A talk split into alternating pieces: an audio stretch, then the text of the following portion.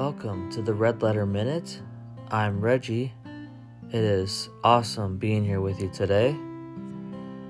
We are continuing in the book of John that we started yesterday, and we're still in chapter 1.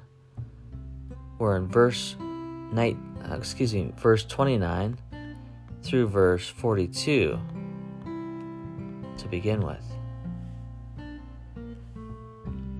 The next day he saw Jesus coming toward him and said, Behold, the Lamb of God, who takes away the sin of the world.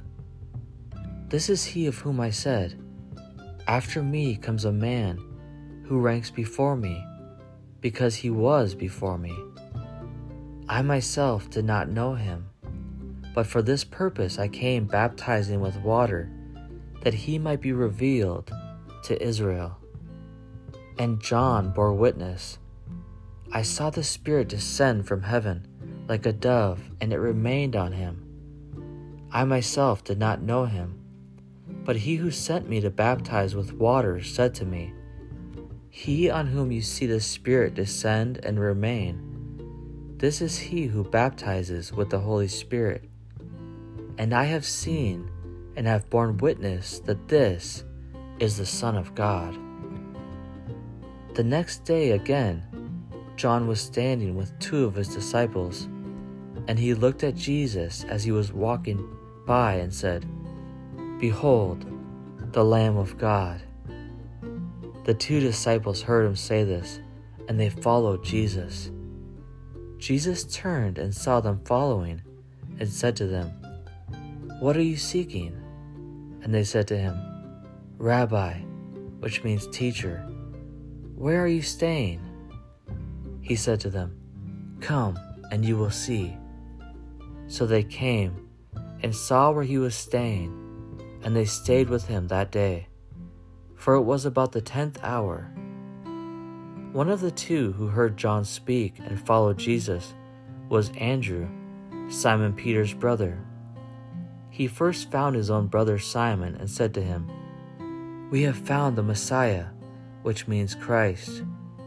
He brought him to Jesus.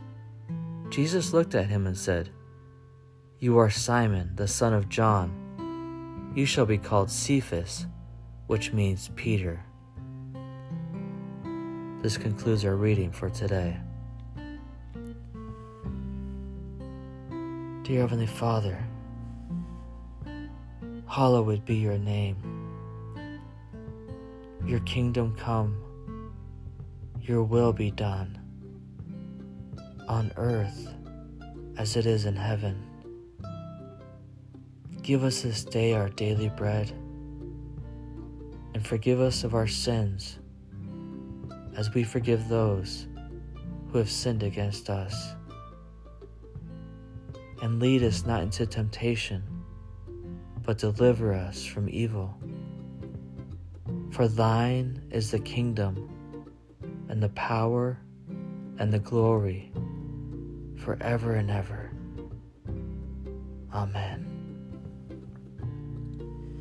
Thank you very much for joining me today. It is always a joy to spend this time with you.